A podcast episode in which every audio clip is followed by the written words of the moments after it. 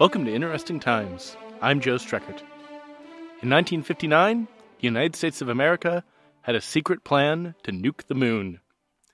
Project A119 involved first landing a series of sensors on the moon, and yes, this is a real thing, to detect and measure a nuclear blast in the lunar environment, and following that up with the blast itself.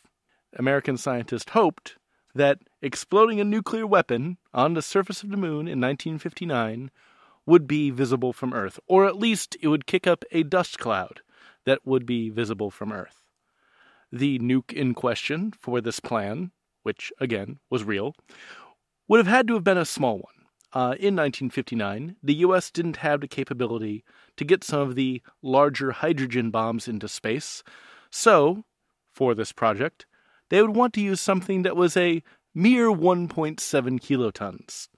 That's still a very big blast, and that's enough to take out several city blocks, but it's nowhere near as big as a Hiroshima blast, which is estimated to have been between 13 to 18 kilotons. The point of this whole endeavor wasn't just to shoot a nuke at the moon just because nuking a celestial object seemed like a good idea at the time, but because American scientists and military strategists felt, however briefly, a nuclear detonation on the lunar surface would be an effective demonstration of American power. If the United States could cause an explosion of unprecedented size on Earth's satellite, then the implication was it could also call down the fury of the heavens on Warsaw, on Beijing, on Leningrad, or on Moscow. The slim distance between the West and the Eastern Bloc would be insignificant compared with the gulf of space that separated Earth from its satellite. The physicist who led the team working on Project A119 was Leonard Rieffel, and in 2000 he told the New York Times in an interview that the foremost intent was to impress the world with the prowess of the United States. It was a PR device without question in the minds of the people from the Air Force. But what a PR device it would have been. Had the plan been carried out, the explosion wouldn't have made the iconic mushroom cloud that we now associate with nuclear bombs. No, instead, due to the moon's lower gravity and lack of atmosphere, debris and dust would have been thrown about the moon in various directions. It would have been a bright corona of dust around the moon, an explosive cloud dwarfing any fireworks and light show that might happen on Earth. There would have been a corona of bright reflected light that again happened because of an American nuke. When it cleared away, a new crater installed by the United States would be left on the lunar surface, albeit one probably not visible from Earth. And I want to point out one of my favorite little details from the A119 report. It's sort of endearing. The scientists responsible for this project, they talked about logistics. They talked about how big the rockets had to be. They talked about what kind of payload they could afford. They talked about all of the technical aspects of sending this nuclear device to the moon.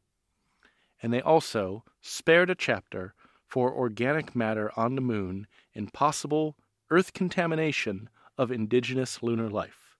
Yes, in 1959, American scientists, they were worried about the biological integrity of life on the moon, even as they contemplated exploding a nuke on the moon itself. Here's a quote from their report.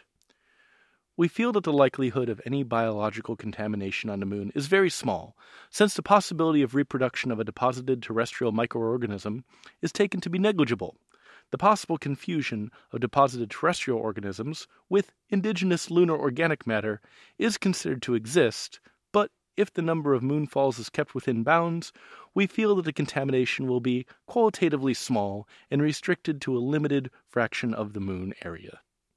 Again, it's kind of endearing that they spared a thought for possible moon bugs, even a fleeting one, even as they were preparing to again nuke the moon. Also of note, one of the scientists involved in this project was a young Carl Sagan, who later let slip the existence of A119, then still very classified, in a job application for the University of California. We know about this at all because a researcher working on a biography of Sagan happened upon that bit of Sagan's work history in the 1990s, and the whole thing was brought to light.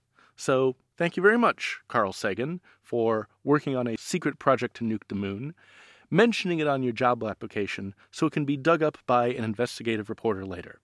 If Carl Sagan had that, not let that slip, who knows how long we would have had to wait for this valuable historical information.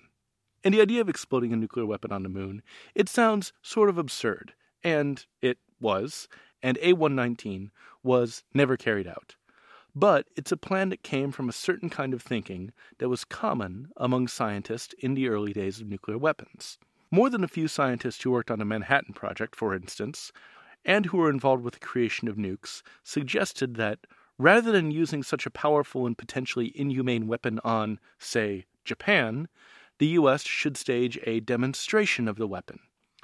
For example, there was a July of 1945 document called the Franck Report, named for James Franck, a nuclear physicist, who suggested a public demonstration of a nuclear weapon as a possible alternative to actual military use.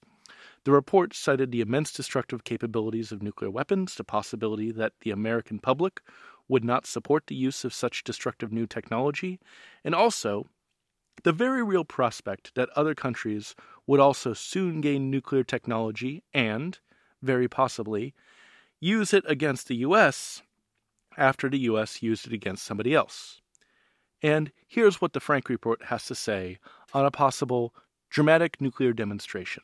Quote, From the optimistic point of view, looking forward to an international agreement on the prevention of nuclear warfare, the military advantages and saving of American lives achieved by the sudden use of atomic bombs against Japan may be outweighed by the ensuing loss of confidence and by a wave of horror and repulsion sweeping over the rest of the world and perhaps even dividing public opinion at home.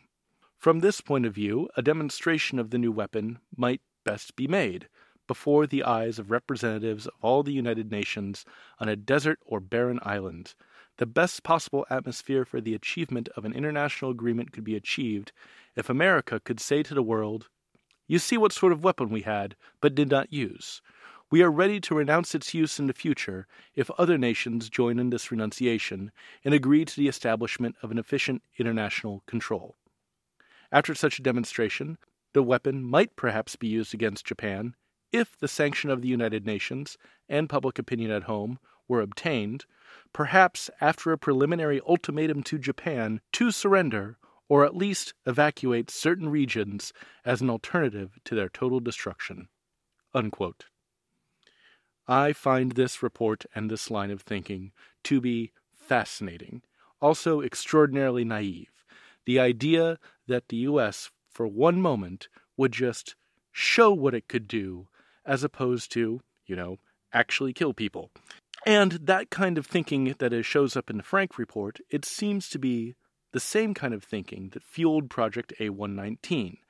There's a certain utopian appeal in the idea that a military power like the US could construct a superweapon, demonstrate its power in a harmless yet dramatic way, and then America's adversaries, they would be simply awed into throwing down their guns in the face of superior science and technology. And such views were apparently common in the Manhattan Project, but were ultimately drowned out. For instance, here's a letter from June of 1945 that is signed by J. Robert Oppenheimer. Quote, the opinions of our scientific colleagues on the initial use of these weapons, that is, nuclear weapons, are not unanimous. They range from the proposal of a purely technical demonstration to that of the military application best designed to induce surrender. Those who advocate a purely technical demonstration would wish to outlaw the use of atomic weapons and have feared that if we use the weapons now, our position in future negotiations will be prejudiced.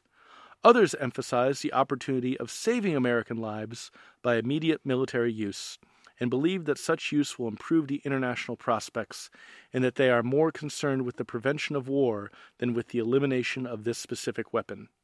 We find ourselves closer to these later views. We can propose no technical demonstration likely to bring an end to the war. We see no acceptable alternative to direct military use. Unquote. Of course, there was no mere technical demonstration of a nuclear weapon at the end of World War II the U.S.'s show of force, they involved the very real military use of nuclear weapons over Hiroshima and Nagasaki. Fortunately, after that, there was no further military use of nuclear weapons either. There were plenty of other tests, explosions, and shows of force, and eventually both the US and the Soviet Union became all too aware of each other's world destroying capabilities. A show of force like Project A 119 would ultimately have been sort of redundant in the face of the arms race. We knew, and they knew, all about our complementary destructive capabilities. No lunar explosion necessary. And here's Dr. Leonard Rieffel, the leader of Project A119, again, quoted by the New York Times. As these things go, this was small. It was less than a year, and we never got to the point of operational planning. We showed what some of the effects might be. But the real argument we made, and others made behind closed doors, was that there was no point in ruining the pristine environment of the moon. There were other ways to impress the public. A few years after Project A119, the U.S. would, indeed, land on the lunar surface. In 1962, an American probe embedded itself into the side of the moon, though I must say that a Russian probe had reached the moon first in 1959. Later still, in 1967, the U.S. and Russia signed a treaty where each agreed not to militarize outer space. We sent humans, three of them, to the moon. Two touched down on the lunar surface, another had to slingshot around Earth's satellite.